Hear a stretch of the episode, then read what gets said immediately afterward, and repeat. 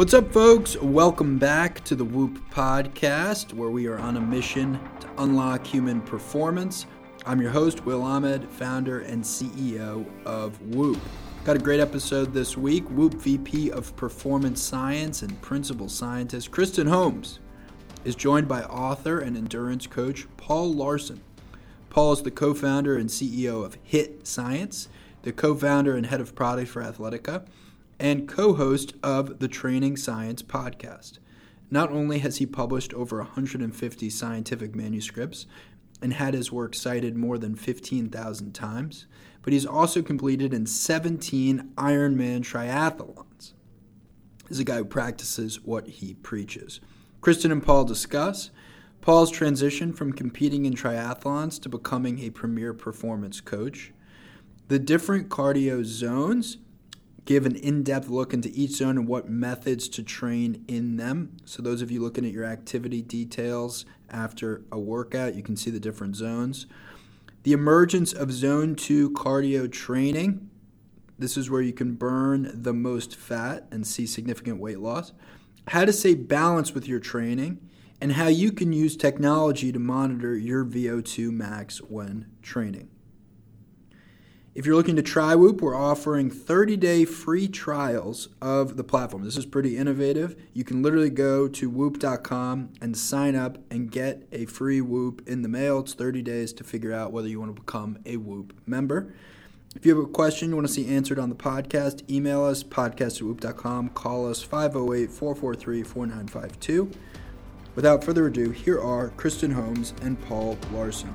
In addition to being a world renowned specialist in endurance training, high intensity interval training, nutrition, heart rate variability, thermophysiology, health, and artificial intelligence, Paul is also a Ironman competitor. So he has truly lived the applied side of things. Today, we are going to leverage Paul's deep experience and expertise uh, in training himself and his athletes to help us understand the cardiometabolic benefits of Zone 2, as well as the very practical ways to train in this aerobic threshold. Paul, a big whoop welcome. Kristen, thanks so much for having me on. It's uh, it's yeah, an honor to be here. Uh, we're thrilled. Uh, yeah, my team follows your work and is just a huge fan. So we're uh, so pumped to be able to have this conversation and uh, yeah, and just uh, just be able to kind of go deep on on just all things training zone, really. Um, so I, would love to start. You know, you've had this just insane uh, career as as an athlete and an academic, and you know what what was kind of the inspiration behind the passion um, and just kind of you know teaching and researching, uh, you know, cardio zone training specifically, but you know whatever direction you want to take that. Yeah, I think that's so important, right? Like, um, and kind of for me, it starts with the the whole Simon Sinek start with the why. My why kind of happened to me um, when I was maybe tw- in my early twenties, struggling to become a triathlete, an Olympic triathlete, and I didn't make it. Ultimately, I beat my head against the wall, or maybe um, oh, good, you know, good eight years trying to become professional and I didn't. But that was a real good thing because that um, that anger or frustration with not being able to reach the top, you know, I reached a good level but not the top, and then um, that got me into studying the sports sciences, and I did that in Vancouver, UBC, um, mm-hmm. and then I uh, got a scholarship to where you're at at the university. Yeah, and uh, yeah, yeah, and I did my PhD down there, and uh, amazing, and uh, and again, just kind of kept the whole journey going down there. Um, with understanding, uh, understanding, trying to understand training and the whole process of training. And maybe, you know, again, so fast forward tw- 20 years down under, uh, uh, you know, 10 years in Australia, um, 10 years in New Zealand, worked with their Olympic program. But all the while, I'm always still, you know, just fascinated with training. And I always did what um, my supervisors, some of my supervisors told me not to do. And that's not, um, they told me to specialize in an area and just become an expert in one area. Mm. I just I I couldn't do it, and I yeah. came like you you know you gave the intro and stuff, and I, I just yeah. kind of whenever whatever was interested, I just couldn't help but just dive try to dive into that area. So that I guess explains um, my history and my my why, and I'm just I'm just super passionate about tr- trying to understand how to help athletes now. Not not as much myself, but just try to help help athletes uh, get the most bang for buck out of their training and reach their maximum potential. Kind of uh, what you guys profess at. Yeah, I love that.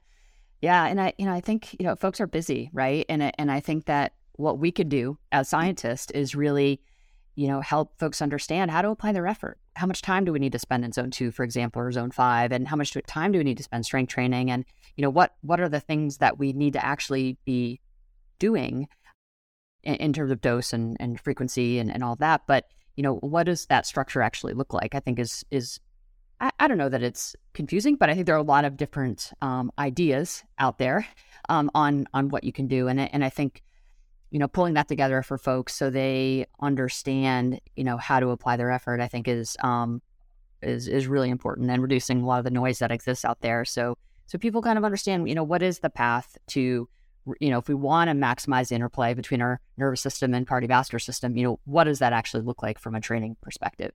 and maybe we can kind of just start there really broadly. Um, you know, how do you think about the relationship between the cardiovascular system and the nervous system as it relates to programming? Yeah, well, I'm a big professor. I mean, where you sort of started out is is excellent. I like it because first and foremost, um, you know, uh, there's a big uh, I guess, term or concept that it's context before content. So before we go and put any pen to paper on anything, we have to really appreciate the context of the individual. So whoever you are listening, you've got your own certain context. Um, and but one of the fundamental tenets that uh, we can consider, and and again in the in the context of this conversation, is the whole concept around um, the I guess the strength of the fat burning system and the fat burning system to um, it, it enhances both the uh, endocrine nervous system immune system and um, the stronger your fat burning system is the healthier you tend to be. So that's um, that's a great place to kind of start with you uh, whoever you are sitting here listening. Um, you really want the opportunity to be able to to oxidize fat, especially at at rest, and because it's going to facilitate everything that you do, your your work performance, and certainly your certainly your exercise performance and your training. Um, yeah, that's that's a real that's a real big important um, concept and place to start. So, what does it take to get into that threshold where where that fat oxidation is happening. Yeah, yeah. Um, and again, back to context. If you are in this in the uh, situation where maybe you're highly stressed, maybe you um, haven't paid great attention to your diet throughout your life, and I and I'm putting myself there as well. I started uh, with way too much. I had the wrong uh, start to my life in terms of my nutrition. And I was I was a big believer that carbs were the most important thing and that I could I could eat as much sugar as I wanted and I'm an athlete. I can handle I'm burning it off. Um, and unfortunately I uh, believe it like you know I was uh, I know you've had Dan Plews on the podcast before. So Dan and I were um, back training in New- at the New Zealand Olympic program uh, in the in the in the Mish building there, and every day we would be um, you know uh, plowing down our coffee with two sugars and a and a and a muffin, uh, and and I started getting a gut ultimately, and um and so I something was going wrong. Even though I was training with Dan Plews, it was like a, you know Kona uh, Kona world mm. record holder now uh, for the age group, but. I, you know, it was kind of, you know, we were training everything, and still I was getting uh, metabolically, um, I wouldn't say again was getting kind of overweight or over fat. I like to call it. I was depositing too much fat around my in my um, abdomen kind of area, mm. and that was a really. And then I had high blood pressure as well. So my fat oxidation was I was losing it. I was in my uh, late thirties, going on forties. So it kind of caught up to me. I couldn't outrun mm. the bad diet. So um, yeah, I, and there's a bunch of things as you know oh too well to change the game, and it's not just the zone two training, which we're going to get into today, but it's all the other things. It's sleeping well, and yeah. it's lowering stress and whatnot in your life. It's mm. circadian rhythm um, and all yeah. these all these sorts of things, and these go back towards making you a healthy athlete. and then your fat burning ramps up, and then you start to, yeah, you start to be able to absorb your training and recover well between sessions. And yeah, I'm, I'm kind of ramping on. I think I've even forgotten. No, it's great. yeah, no, you were just kind of talking about the role of of uh, just how to think about fat in the context of you know, and maybe we can talk about just the different training zones. So maybe just for our listeners who might not be familiar with the different training zones and and what is actually happening in each zone, maybe just a quick overview of of of the training zones, and and we could talk about it. And and feel free to insert your point of view, and you know, in terms of polarized training versus you know, there's lots of different ways to think about these zones in the context of how we train and what we're trying to get out of it. So feel free to just you know, kind of give a definition and, and kind of uh, insert your point of view around what, what is most efficacious. Sure. So it's always difficult when, and again, this is from listening to, I love listening to podcasts, but when I listen to podcasts, sometimes it's hard to kind of picture these sorts of zones. But many of us are familiar with either a three zone model or a five zone model. I think most of us are probably more familiar with the five zone model. And that's what we have on Whoop. So okay. yeah, if we talk, keep in the yeah, talking in the context let's of go, five. Let's let's yeah through the five the five zone model, and let's just go one through five to start. Right. Let's just Perfect. let's just yep. talk through them. So your zone one, this is your you know your warm up or your recovery kind of mm-hmm. kind of pace, or your cool down kind of pace. Mm-hmm. It's where life happens, right? For the most part. Yeah, you can yeah. you could go for a nice just a nice walk or a stroll. Mm uh, and a lot of us will be kind of hanging out in zone one. Right. Um, yeah. And it, it is, it is kind of where life, life hangs out. And it's, yeah, they, you know, 55 uh, to 72% of, of your heart rate max is, is kind of where uh, the textbook would say that this, mm-hmm. this, uh, this zone sits around. Um, yeah, it should feel really easy. And then now we're moving into the now popular zone two. Uh, the, this is, this is steady work. So if you're, um, and this is a, it really is, uh, you know, um, the, it is the trend at the moment, but it truly is kind of where it is is good to, good place to kind of hang out and spend spend some time. Um, is and that's in in your zone two, um, and it's this is where probably your um, your fat max occurs as well. So you probably have a lot of fat oxidation kind of happening to uh, to fuel that exercise. And yeah, I mean, you can you can go one to three hours. You can go. I mean, I've got guys I'm working with right now talking about seven hour rides in their in their kind of their zone two, right? But it's context, right? So um, this is really where you get a great stimulation of the fat oxidation. And that's why you think it's probably become so popular is that we are seeing all these physiological benefits from extended time in this particular zone. You got it. Is it? Yeah. That is that is probably it. So if you want to know you want to know why this is this is kind of trending right now is because people have realized that this goes towards building your um, your fat max. Your fat max uh, goes towards building your immune endocrine systems. Uh, it, it, facilitates recovery. You're going to sleep better if you get a lot of time in your zone two, and and all the all these sorts of things. And it's it's just a fundamental sort of principle.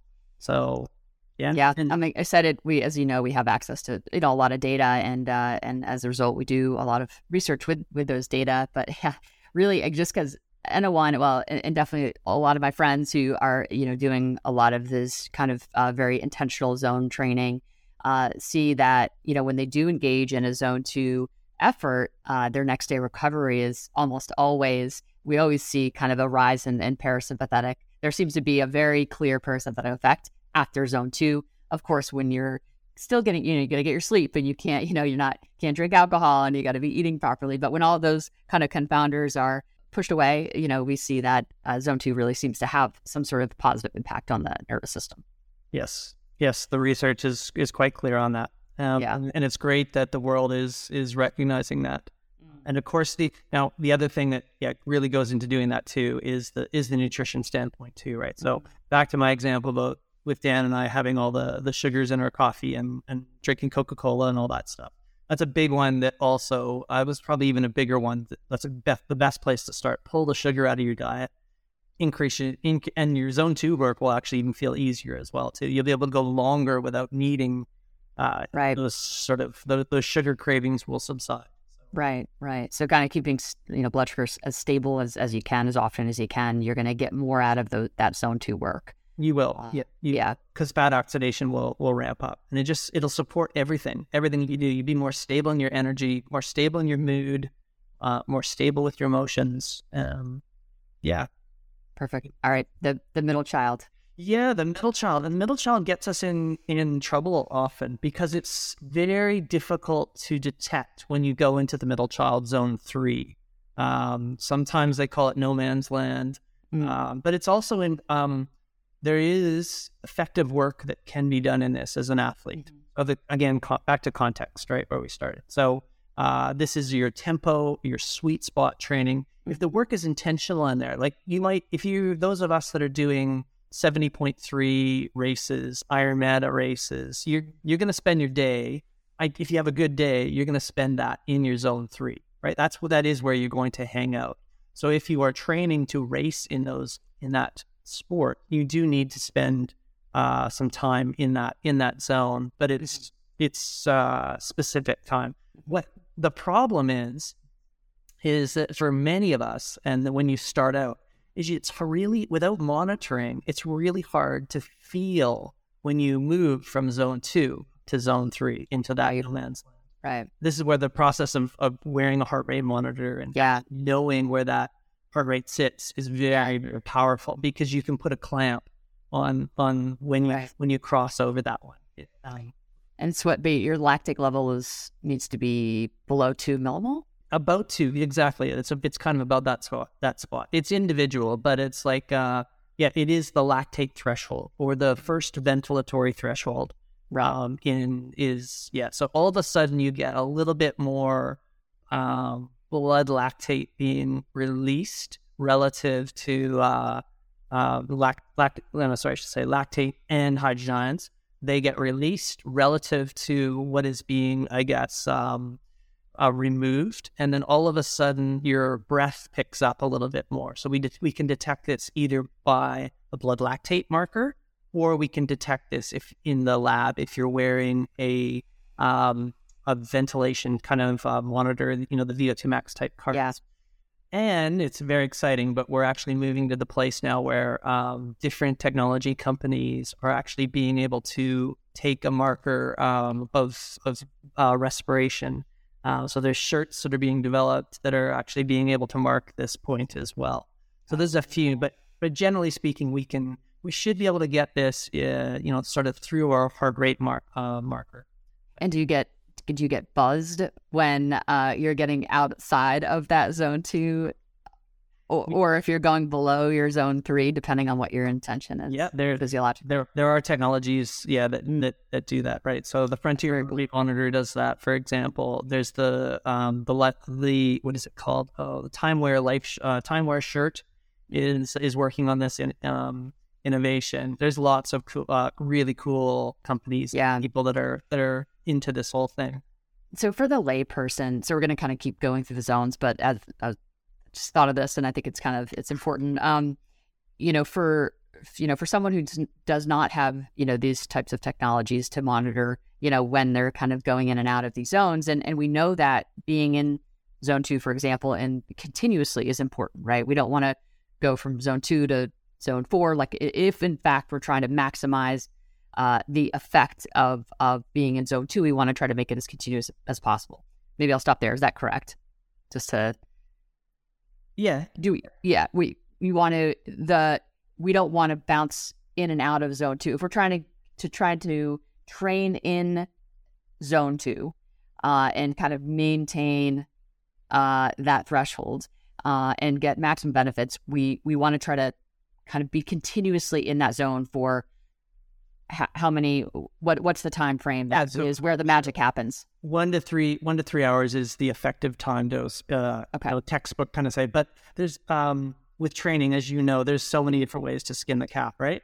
Sure. So it's not it's not impossible to do um y- you know infinite varieties of of training within all of these sorts of things. But a good organization is to do um you know do uh, specific work that's that's in this zone but sometimes like you know you got to go up a hill and whatnot or you right and your, Right. your intensity is going to rise for a bit so so you're not going to crush your zone two session when you kind of okay Definitely get- not. Definitely not. We can't get get- too robotic about the whole thing. You- Totally. You, got to go into the flow a little bit. But it's like you know when you go back and you analyze everything, uh, it's it is nice when when things are sort of sitting up, and that's what a lot of the research has done, right? Where right. we wear these these monitoring devices, and then we retrospectively look back and we can see what has kind of been done, what's effective um, to reach to good outcomes, and this is this is where we get to the whole polarized uh, training method uh, that was I think was really um, keyed by Stephen Seiler uh, a colleague, and um, and and yeah, it's really when you have about the bulk of your training, eighty percent of your training in zone two or below. I probably can counts for zone one as well, but eighty percent of your training uh, for well trained to, to elite uh, athletes um, tends to be effective when they have at least eighty percent, sometimes ninety percent of, of their training in that uh, you know sort of that zone two uh, or below. But of course, with the context and the caveat that we just said, where you know there's small rises and stuff. Right. And and would you say so for someone who again isn't you know kind of hooked up to anything, talk test is, is that a good perfect just and be able to breathe mainly through your nose is maybe another good way to kind of train that zone. Brilliant. No, you okay. you hit it. Those are the two practical ones. So if you can uh, talk to your mate when you're off on a run um, or whatever, then you're probably and, and it's it's comfortable. Uh, it, you're probably hanging out in your in your zone two. Uh, and if you're having trouble doing that, you're probably drifting into zone three. And then like likewise, if you can nose breathe, uh, if you've got, um, I mean, there's some of us are uh, inhibited in terms of uh, structures in our nasal, you know, bones and our our nose that is just going to inhibit our ability to nose breathe. But for the majority of us, we can do this, and it's a great, another great one. So heart rate uh, in a known one where it's kind of sitting below about seventy percent, or uh, sorry, it's like seventy to eighty percent, mm-hmm. um, and then nose breathing and um, and and talk talk test. Those those are the key the key the key markers and tools you can use. Perfect. And features of zone four. Zone four. Okay, so now we're talking about we're talking threshold. All right, we're talking. Uh, a lot of people will know like FTP in in the cycling context, your functional threshold power. Um, we're talking about like a time trial pace. We're talking about uh, you know something like a 10k your 10k race pace. These are the types of uh, um, the types of areas where we're talking. This is actually the point also um, above, you know, zone four and above, where your um, where high intensity interval training actually starts to take place. You're starting to recruit more of your fast twitch muscle fibers. Uh, conversely, we had a we had the bulk of our muscle fibers being sort of the slow twitch muscle fibers below that. But now we're we're really digging into our larger motor units mm-hmm. um, above this sort of this zone four. Um, so so your this is your your lactate threshold, four millimoles. Uh, you used two before, so now we're we're at four mil, uh, millimoles. Um, you're at this kind of this balance point, and uh, yeah, um, between lactate production and lactate removal, and uh, and it's not and, and above zone four, it's not sustainable. We go through this thing called the VO2 slow component, where eventually, if you hang out here, you just heart rate is now going to keep rising all the way to the top. Um, if if we hang out there above that too much, below that we can kind of maintain for you know about you know um, thirty to sixty minutes. Um, your critical power or your critical speed. Um, but that's that's that's our our zone four uh, benchmark there. And and zone five. And zone five is it's hard to get into zone five. Yeah. And zone five is is another very effective intensity, and, and that's your VO2 max uh, pace. And and like these one, this is you know ninety four to hundred percent of your uh, you know heart rate max is right at the top, and it's uh, if anyone has done so called uh, VO2 max intervals, um, you know your breathing so, rate could be yeah they they hurt they hurt. I know I, I try to do one every ten to two weeks. Just perfect. To, Perfect. Yeah. And that's great. And it's great to get, um, if you can, it's great to get a uh, a good dose of this in your meet training, mm-hmm. right amount of the right amount, right? Um, not all of it. Uh, we got to be careful with that. No pain, no gain philosophy, and the mm-hmm. Uh, you know too much CrossFit is is gonna is is gonna be hurting someone, but a, a you know a small amount uh, every so often, you know that ten percent, that ten or twenty percent of your training uh, is very healthy um, that's really great to uh, you know it's a solid stim. So so let okay. So let's say you have uh, so as a, as a coach and an expert uh, in kind of all things training, you have a, a client come in and they want to maximize health and longevity, uh, and they're uh, relatively new, have some, done some lifting and have some, done some cardio, have some done some high intensity, and you need to kind of put together this optimal weekly program for this individual. Uh, what would um, how would you recommend they toggle between these different zones and you know and, and kind of talk you know kind of dosage and frequency and um, yeah what what would that like beautiful program to maximize longevity and this interplay between the nervous system and the cardiovascular system look like yeah well first thing i would do is i would just i would really try to get um uh, get some more insight into this individual, really appreciate their context. Um, are they, you know, we've just been through this whole thing. Like, do they appear that they have uh, any issues with, um, you know, fat burning? Or do we do we see some overfat sort of tendencies in their appearance, say, for example? Uh, and that's basically the the deposition of, of you know too much fat in the uh, in the abdomen abdomen sort of region, right? That's where the um, that's where the body will start to begin to store a lot of fat if um, stress or um, or sugar levels are you know are ultimately kind of out of control. So circadian misalignment. That's a place to start. yeah, exactly. All so, means, I mean, like, and this happens to all of us, right? I'm sure it's happened to you, Kristen, and I know it's happened to me because we're we're type A kind of individuals, right? So we we go out of balance and then we come back in, right? Mm-hmm. So we want to kind of come back in, and that's probably what the personal trainer is trying to help them. So, um, yeah, I mean, all these kinds of tools that we're we're we're speaking about are are, are important to do first.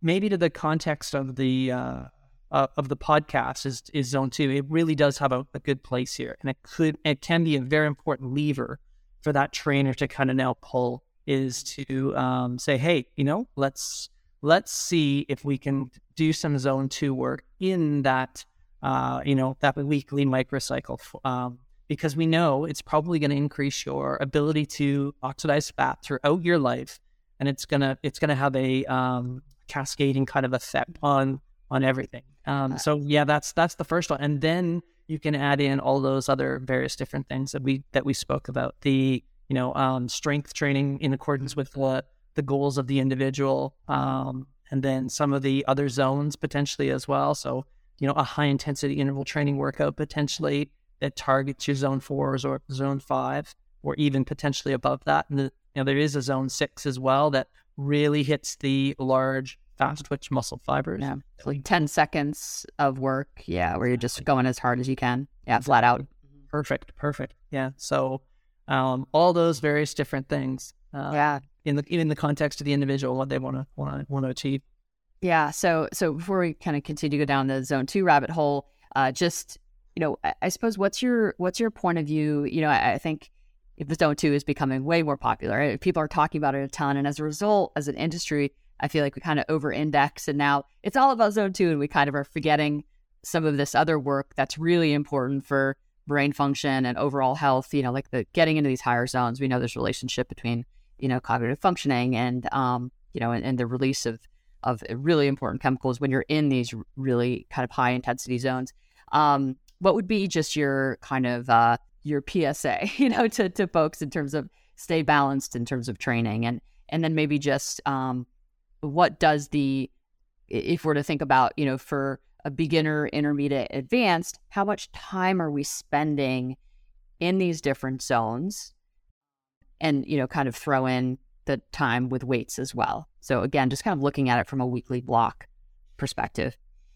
It's, you know, well, it, it, it's such a tough question for me to kind of go and answer because, and I'm sorry to keep going back to this, it really depends on the context of that. And yeah, if I've got five hours or maybe, you know, two hours of training. Yeah. Maybe think about it as a beginner. What's the minimum viable for a beginner? You know, as intermediate, minimum viable, you know, advanced, minimum viable. Yeah. Again, I'd say whatever you can do. Like it's yeah, it's just um you, you have to walk before you can run. You know what I mean? Um, and you have to you have to do some push-ups before you should be doing uh, bench press and all these right. sorts of things. Right. So, but it's like whenever level that you're at, um, start adding on a little bit more.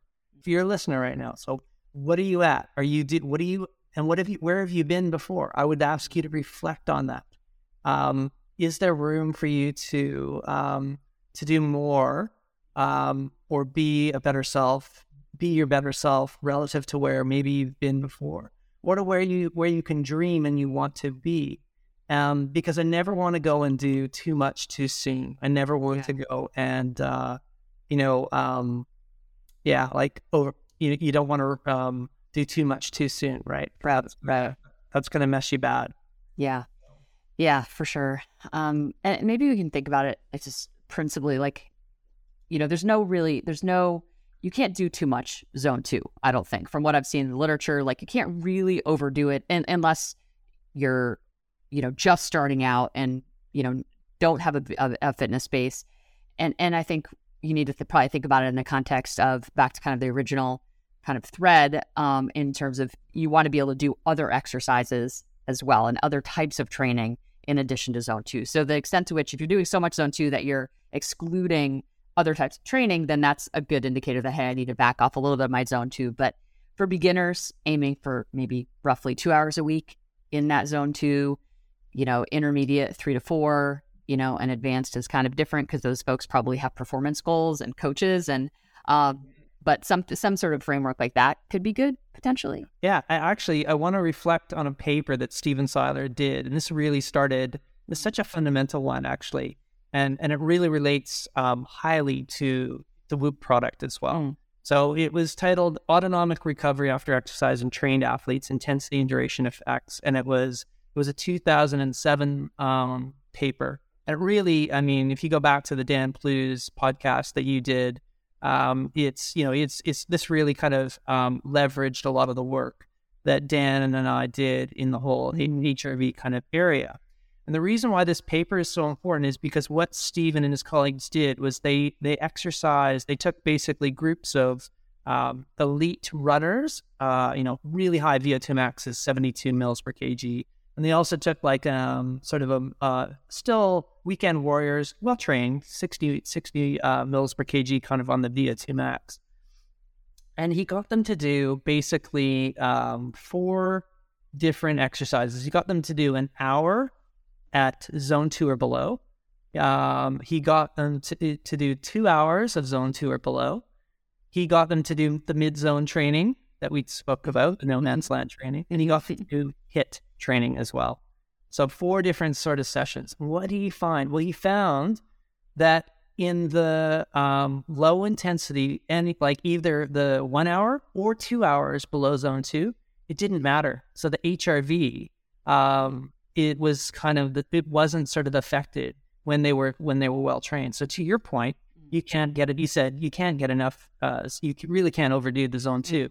Well, you're kind of right. Um, at least you know there'll be there'll be some sort of level. It weren't quite like the more well trained they were. So the the group of well trained individuals, they had the better HRV kind of response compared to the um, compared to the lesser the weekend warrior kind of 60 mils per kg um, folks. But um, but yeah, they could the the elite guys could get away with as much zone two training as they want. And again, this goes back to to you know me and Dan, we might pres- be prescribing for our elite triathletes. We might be tr- prescribing six or even up to eight hours of zone two on it on a given session.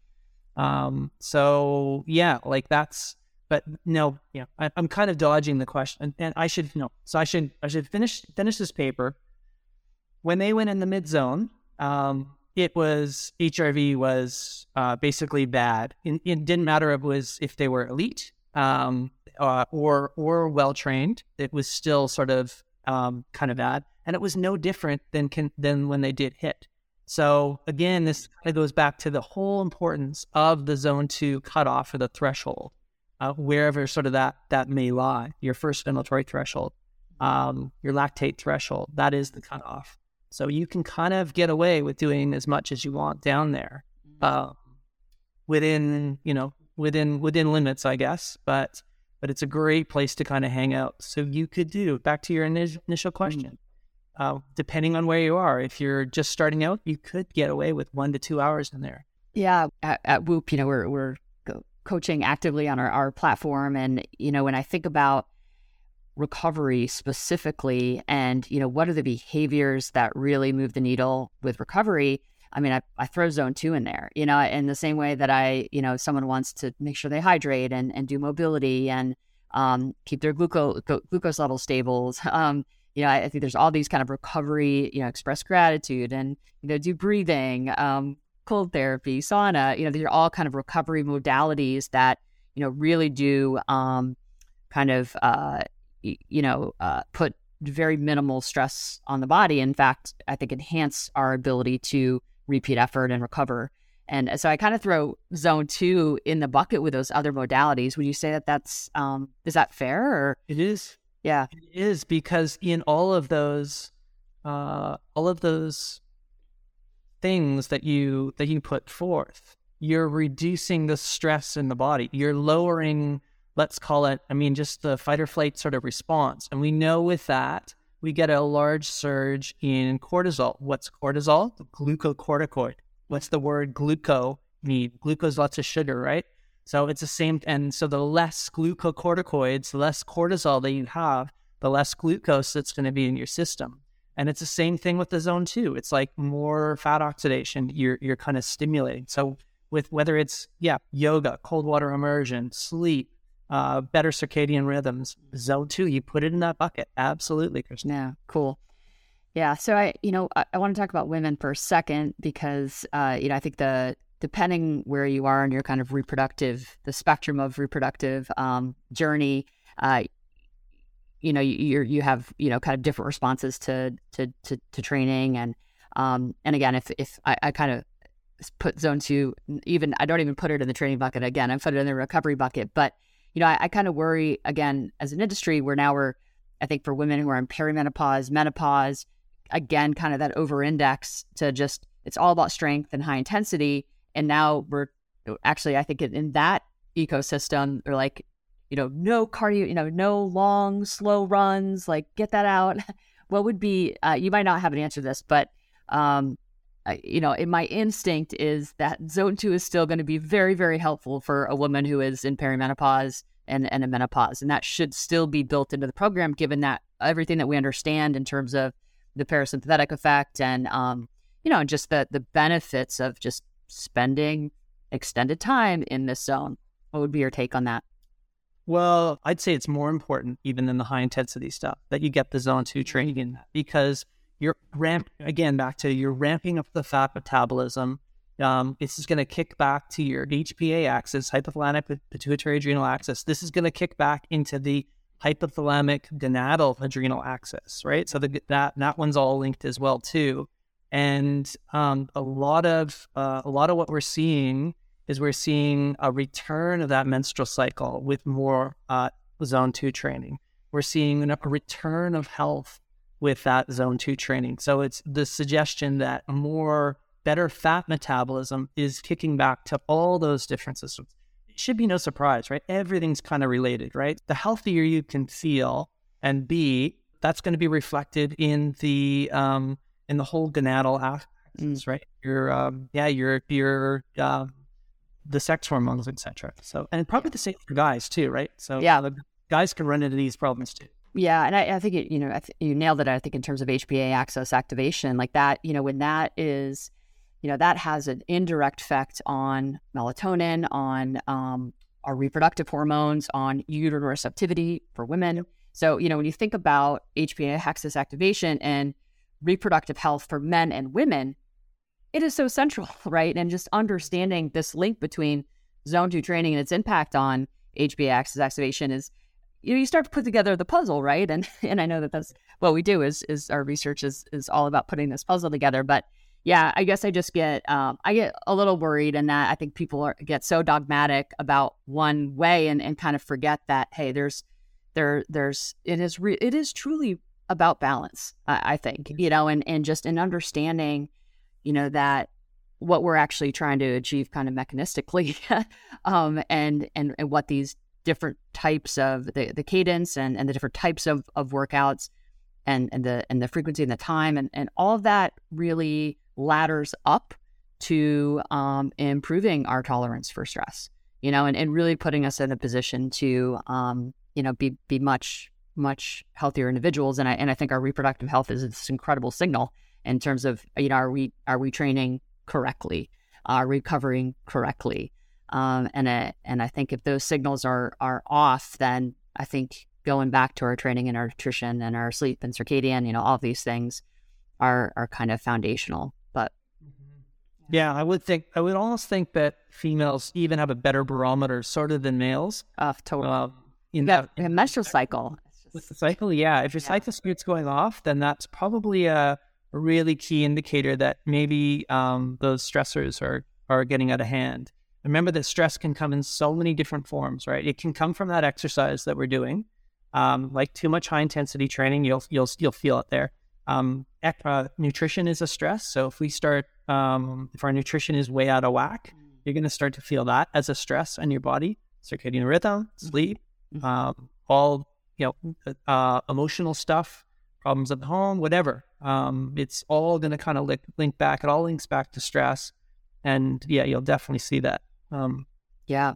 Is there is there any uh, d- just you know any any literature that you can kind of think of that that ties you know this zone two work you know to to reproductive health you know may, maybe it is via HPA axis um mm-hmm. yeah just wondering well, again, I think I think this is going to come out in the the study that we're doing right now. Uh, I'm sure there is a lot of liter. There's probably some good literature out there that, that's showing this. Um, my bias and my awareness, I'm, I'm, reflecting on a paper that I did with uh, with Phil Maffetone, and uh, oh wow, with uh, yeah, and it, and we we titled it um, athletes um, fit but unhealthy. And it, it was basically, it went back, it was all cycling around the HPA axis stuff that we're talking about right now. And, um, and I meant, I met Phil because actually um, I did a paper with Stephen and it was on basically showing that um, fat oxidation at high intensity exercise was actually really important. And we hadn't thought that before. We thought it was, oh, was all only about carb oxidation at, at high intensity exercise. Well, what we showed with Stephen was that basically when you're um, that that same sort of group that I talked about before, the the guys that were killing it on their intervals were big fat burners. Um, so they could they were and they were doing the extra hit hit work mm-hmm. with fat metabolism. That was what it kind of explained it. So Phil, who's been about fat metabolism this whole thing all his life, he, he emails me up and he says, "Congrats on the paper." Now I'm a triathlete, so I'm a huge fan of his because he's coached Mark Allen, the mm. uh, six-time yeah. champion of Kona and stuff. I can't believe it. And then, anyways, we we go on to write uh, at least at least ten papers or more in all the various different areas after that. But this was one of the key ones, and a lot of people talk about this one: athletes fit but unhealthy. Mm-hmm. So that's kind of a you know you don't think that right. We think of our our athletes, we think they you know uh, bronze uh, you know, amazing, the, yeah. the epitome of health. You look good on the outside, but the inside's all this stuff. actually be unhealthy in the inside. And yeah. many aren't. Uh, and this is, um, you know, this is what we're, we're there's, I for, sorry, I forgot the name of the author. It just came out, um, but basically showing that sometimes even uh, athletes uh, um, presenting um, with, uh, in studies, they're coming in and they're wearing these uh, continuous glucose monitors, right? like Supersapiens mm-hmm. or Dexcom and whatnot, they're actually in going into the um, unhealthy kind of phase where they're almost pre-diabetic. Oh yeah, blood glucose levels um, appearing in a study with big VO2 maxes. Yeah, but they they they did exactly what I did. And they they would mainline Coca Cola or whenever it might be, uh, and just not thinking that they it's not going to harm them. Mm. Uh, and then their fat metabolism gets out of whack and it's a stressor and all these things we are talking about. It messes up the HPA axis, messes up messes up the gonadal axis, and there and you and we go into these various problems. Uh, even though when you're doing the exercise, we haven't paid attention to all these other things. Yeah, yeah, and I, I think for for anyone who might be listening and thinking, oh no, is that me? you know, you can actually, you know, even if you're trending towards pre diabetic, you can reverse that in like oh, a yeah. month you know, just by reducing your sugar intake or just eliminating sugar, being, you know, just really mindful of of, you know, no packaged anything, you know, just eat from the earth, lots of protein, you know, uh, at least 30 grams per meal, and then get out and, you know, do some zone one, zone two work. And literally in a month, you can reverse your your your metabolic issues. Um, so it, you know, it's not, you know, it's it, it I know it can feel like a, that's a lot, but um, but what's really what would really suck though is getting diabetes. so it, it's it's I think um, for folks listening who are like, oh yeah, I look good on the outside, but internally, am I really where I need to be? Um, you know, these are you know, period is a great you know signal. Um, you know, I think getting a continuous glucose monitor for a month just to see what your fasting glucose levels actually are. You know, if they're in that, you know, what is it like 110, 115 fasting glucose, you're pre-diabetic, right? Um, you know, and you want that's what he found. Found three of three of the 10, yeah. percent, three were were pre-diabetic. But also to your point, this is the cool thing. Well, they, they so they in the study they did a high carb and they did a low carb diet. Mm. So and in the low carb diet they reversed it within the 30 days. So they were no longer pre-diabetic. So wow. just to your point, you said you can you can change this in 30 days. Yeah. Well, 100. percent So those three individuals they they completely reversed it within only 30 days. So you, you can reverse it very, very quickly if you can get to break the habit, basically. Yeah. Another tip, too, is just literally focusing on the timing.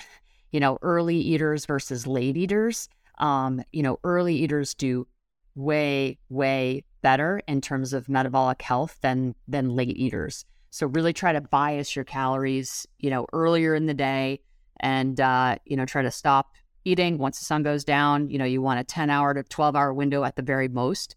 Uh, that will also really help, um, you know, de- uh, increase your blood sugar tolerance, um, you know, reduce cortisol and just get you aligned, you know, from a circadian perspective. But there's some really, really good research on on early and late eaters and kind of how that impacts um, metabolism um, and, and and kind of weight and just again that concept of internal internal fitness. Um, mm-hmm. but yeah, that's I think a really powerful lever as well. You mentioned just the different mediums um, of of just bike, running, rower, swimming. Um, in terms of zone two, is there one that is better than the other, uh, or are they all created equal? What would be what would be your take on that? I think they're all. Um, I think they're all pretty fairly equal in terms of you know if you isolate any sort of given sport, but you know.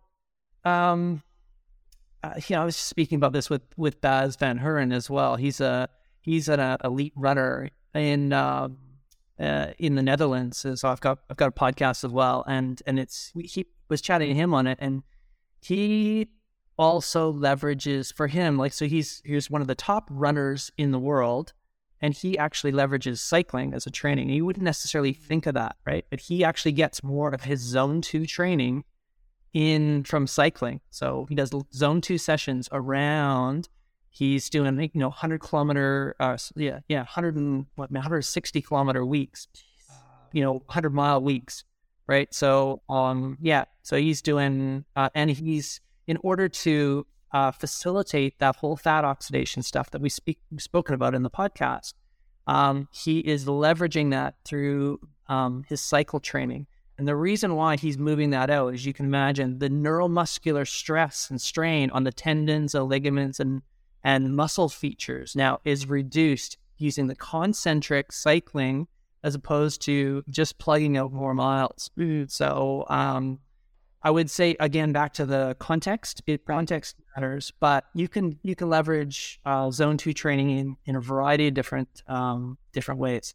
I also think about a um, a triathlete I used to train. She was having um, she was having issues in her lower limbs. Um, you know, I, I, I, I, I received the athlete and she was kind of overtrained and overcome. and one of the, so she, she, went and still kept doing her, um, her swim training, uh, as a triathlete. And, and then she only just did cycle training. Well, she, that, that formula of kind of balancing the whole thing, um, she could, she, she was so powerful. Uh, and she, she won numerous championships, uh, um, by but she was kind of leveraging zone two training in the swimming to facilitate the whole system and um and and allowed her to become one of the world's best cyclists. Wow. So it's a cool story. Oh, it is, yeah. Like um, the whole triathlon kind of concept is has been really uh, useful for me in terms of understanding the fact that you can move these things around um, through zone two training. What would you so with your athletes, or and just with just anyone? It doesn't need to be professional athletes, just layperson, just trying to live long. Um, there's obviously an association between longevity and VO2 max. You know, in theory, we want to try to have the best VO2 max possible. Um, well, can you train for uh, improvements in VO2 max, and how does Zone Two play a role in that? Mm-hmm. Well, I think I think, and again, this goes. I, I touched on this one with that study that um, Phil Maffetone reached out to me on. That that's the one I did with Stephen Seiler, um, Ken Hevlad. We'll link to all of these as well in the show notes. Sure. So I, and it basically basically it showed that the higher your fat oxidation levels were, um, the more that actually facilitated high intensity interval training. So these guys are doing VO2 max intervals, and fat oxidation was making up the balance of the energy that was being put into those efforts when we compared that to a uh, recreationally trained group. So we had two groups elite guys, weekend warriors. Elite guys were doing more work. They had the exact same response in terms of their rating perceived exertion, uh, the amount of carbohydrates uh, oxidized. What was different, the gap, was the fat. So back to zone two, the zone two training links back and allows you to do better high intensity interval training. Because we're more effective at oxidizing fat. Yeah, you're more, yeah. more you're getting more ATP mm-hmm. through through the fat uh, the fat stores, and you're recovering better between the two as well. Mm. So this is why the everyone's figured it out now, right? Because yeah. I've heard you you know is that zone two tra- training is trending. Mm-hmm. It's trending because people are getting results with it, and they are they're recognizing the importance of that fat oxidation. Love it. Yeah you know, Paul, with with the athletes that you train, I, would love to hear how you talk about sleep with those athletes. Yeah, I, I, it's one of the key fundamentals or tenets of the whole performance process, and it's one of those things that it just needs to be prioritized, right? And off air, I remember we were talking about the circadian rhythm and going to bed at, this, at the right time and all these things. So you know, it's it's just it's just critical. And you know, this is probably a good place to just review for all of us the some of the things that we want to be making sure that we're doing for good sleep hygiene and um, and getting you know getting a good sleep. So even break some serious basics or just like a well ventilated room, like you know having a window crack if you can. Um, having clean sheets is just so it's so simple, but it's but it, you know, some of us are uh, we're busy people, so we don't go and clean our sheets. So you know, think about how you feel when you you you, you go into bed and you've got a, a clean clean yeah. bedding, clean bedding, well ventilated room. The obvious one, uh, the obvious elephant in the room for all of us is the technology. We got to turn the technology off at least an hour before we kind of winding down. I I read you know a good a good old fashioned book yeah. made of paper is just a, a awesome, yeah. awesome for me. I just, I just love that, and it kind of calms my mind. Um, dark, dark room as well as another one. Um, and then there's other little ones too. I'm sure some of you've probably interviewed other guests and stuff, and I've I've learned this one. But like things like uh, if you know you're snoring, um, a really good method. I think you had Daniel Nestor or oh. sorry, James Nestor. Yeah, yeah, to tape. I read his yeah. book and I tape my nose yeah. because or sorry, I tape my I tape my nose. I tape my I'm like, don't do that. no. but I tape my mouth yeah instead of his his uh his work. Yeah, and that's really that that's really huge. That is huge. Yeah, yeah. And it's a it's a bar. My my wife looked at me one day and she saw that. And she just you're you're a nut, but no, that that is a, a path to just better uh, overall quality of life and you know just when we're not breathing properly uh, and this was very clear uh, just interviewing james and having read that book and, and read the oxygen advantage by patrick mckeown like yeah i mean uh, it's like you want to fix that first. Um, and and once you fix your breathing uh, things right itself your sleep rights itself your uh, just even how you use energy just everything. Yeah, so so those are all the things, and then um, yeah, I think I mean those are the main ones. It doesn't always necessarily solve it. Um, sometimes you still will have a hard time going to sleep or waking up at night, um, and maybe you need a specialist or there's you know nutrition things you want to to manipulate. You spoke about some nutrition timing stuff that's probably important yeah for that as well. But I would start always, even with training, I start with the you start with the basics and the fundamentals first. Yeah, that's always a very good good strategy to kind of kind of take. Yeah, and and I think that when people consider this concept of internal fitness, you know that that you got to get the foundation right first. Uh, and if because this the foundation, I always say this: the foundation's not there, you're kind of layering inefficiency on top of inefficiency. You know, so you know, in order to kind of maximize these different you know training modalities, uh, you really want to have the sleep, the nutrition, um, and and the requisite amount of recovery in in play in in order to to make sure that you're you know really maximizing the time that you're putting into your F, you know the the workouts. Um, exactly. You know. Yeah. Yeah. And everything everything just continues to link back to it's it's really all the same stuff, but it but fat oxidizing the fat that's we're ingesting or is stored in our body is the fundamental kind of um, principle here. Being able to have the hormonal, um, you know, milieu or um, organization that allows that fat to come out of our body.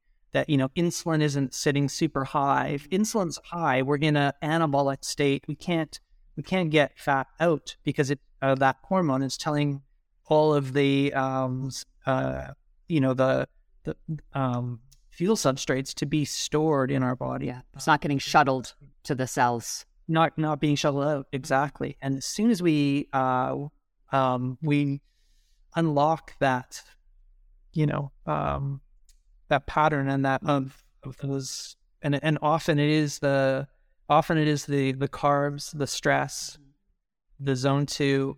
Yeah. Um, you get all of that, and in the sleep, um, when all of that kind of goes, then the fat kind of fat comes out, and people are just they're blown away. It's like, oh my gosh, I leaned right up and and uh, feel so much better. I'm sleeping so much better, and and yeah, and then your your brain uh, health is so much better. Like you're you know you're firing on all, all cylinders. Yeah, you know, like like we are right now and whatnot. So yeah. you want that um that uh that energy and stuff in life. Yeah. So yeah, I just I again I I wish, yeah, I wish that for everyone listening. Yeah, that's beautifully said. Uh, I, I, you know, and, and I think, I, I think the other thing folks can expect, and we get, you know, because we measure heart rate variability, and we tell folks it's an important metric to track, and you know, you wanted a upward trend over time. Um, you know, I think, I think all the things that you just mentioned are are the things that move around our um, our heart's responsiveness to our autonomic nervous system, which is expressed, you know, as an, an HRV. So, you know, I think that's, you know, is there anything else, you know, you've touched on it, um, you know, throughout the podcast, but is there anything else you want to say about heart rate variability and zone two training specifically? And I don't think really, I think that the, you know, we've got the fundamentals here that you know the bulk of your training should be in that zone 2 area. When it is as we spoke about with Stephen Seiler's study it's you know it, you you really kind of can't get too too much of this. And um, it, within reason uh, relative to the context of the individual it's where you want to maximize the most time the research the research supports that you don't um, don't forget to get um, the the regular uh, dosage in you smaller amounts of the of the high intensity stuff too. Don't yep, don't neglect that because that's still important. Sounds important. Yeah. But um, yeah, like if again, if you get the bulk of your training in that zone two uh, area and below, you will maximize your fat oxidation. Your HRV uh, should uh, main- be maintained mm-hmm. or elevate, mm-hmm. And um, yeah, that's that's healthy. That's healthy living, and uh, and then maybe just uh, again in the in the interest of just balance and reminding people that you know uh, uh, you know zone two and zone five and and resistance training are also important you know what would you how do you advise uh, you know individuals just to build that into their programming each week yeah I, well for me i want to have a i'll just speak to myself and this is uh, yeah i i want to have component of all of those things uh, every day um, of the week. So you see my gym behind me. So I've just prior to the podcast, I got all revved up, and I, I, you know, I like I like to lift heavy. Nice. Uh, but of course, I'm a I'm a triathlete too, right? So I like to do swim, bike, run, and uh, and and all those sorts of things too. So it's and and I will just be um, you know, the bulk of the training will be zone two sort of work. I love and uh, a long aerobic stimulus in the sun too. Actually, vitamin D is another really key one too. Yeah, of didn't mention that in the podcast, but you know, if you can get outdoors and get into the get into the sunshine, that vitamin D is a big stimulator of your fat oxidation as well. Yeah. Um, so I'm glad I'm glad we I was able to mention that. Yeah, and that's getting your skin your skin exposed to the the sunlight. It's very it's really important. Obviously, do it safely and all that, but yeah, of course, of course. But it, re- it really really is. It's a it's a big one of of your whole. It, it's linked to all of these things. It's it, it's actually not just a vitamin. It's actually a hormone. So it's it's kind of kind of that way. So yeah, yeah. get your your vitamin D dose is super important. Um, but yeah, uh, so outdoor zone two stuff uh, in the forest, even as well, is great if you can. If, if you're, yeah, if you can get out of the city, um, and then, uh, but yeah, and then a, a, good stimulus of, of of HIIT training in there as well, and good. maybe that we can we can do another podcast on on HIIT one one day as well. Yeah, I would love that. Yeah, I, I would love to talk to you about uh, sprint interval training versus HIIT, and yeah, really go really go deep on all the different ways that we can get into that zone and how to think about it. So, yes, we'll take you off on that. so, Paul, where is the best place for folks to follow all the good work that you're doing in this space? So, I've got a few little businesses called uh, so um, yeah. If you if you I'm really only on one one social platform, and that's Twitter. So it's Paul B Laursen at Twitter, and um, I've got a personal website, paullaursen.com. And my main two businesses are athletica.ai AI um, and uh, and HIITscience.com. Amazing. Well, you can check check those out there. Perfect. Uh, I need to get on Twitter. I I kind of you know I, I haven't gone that path yet, but. I don't know. That's okay. I scared of Twitter. I, I, try to I try to stay off most most of the socials because it yeah they just uh, just so I can keep keep focused on the business uh, sort of side of things. Yeah. But I know I know they're important. Yeah, exactly.